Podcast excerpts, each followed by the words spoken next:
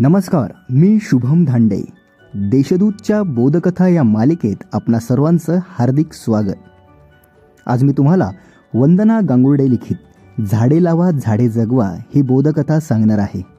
चला तर मग बोधकथा ऐकूयात. सुट्टीचा दिवस असल्याने अभय आपल्या आजोबांसोबत छोट्याशा टेकडीवर फिरायला निघाला. त्यांच्यासोबत अभयचे दोन तीन मित्रही निघाले. पावसाळ्याचे दिवस होते त्यामुळे सारीकडे हिरवळ होती. टेकडीसुद्धा हिरवाईने नटली होती.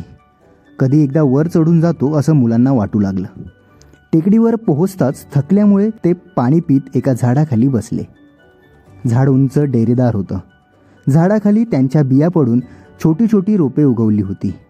मुलं खेळता खेळता गवत समजून उपटू लागली. तितक्यात आजोबांचं लक्ष गेलं आणि ते मुलांना ओरडले.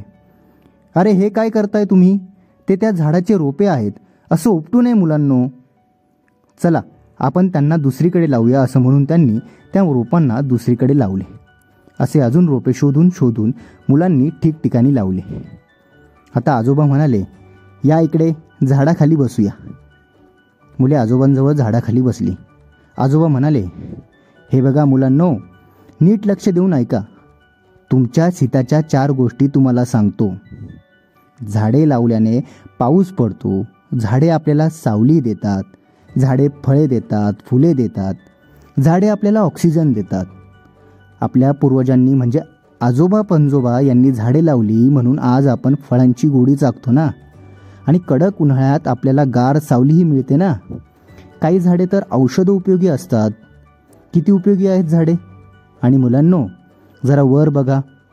झाडावर कितीतरी पक्षी आहेत. त्यांची घरटी आहेत. त्यात इवलीशी पिल्लंही आहेत. जर झाडे नसली तर त्यांनी कुठं राहावं बरं? म्हणूनच जागा मिळेल तेथे झाडे लावा.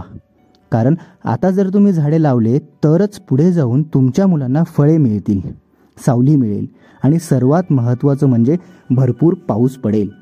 आजोबांचे बोलणं ऐकून मुलांनी आजोबांना वचन दिलं.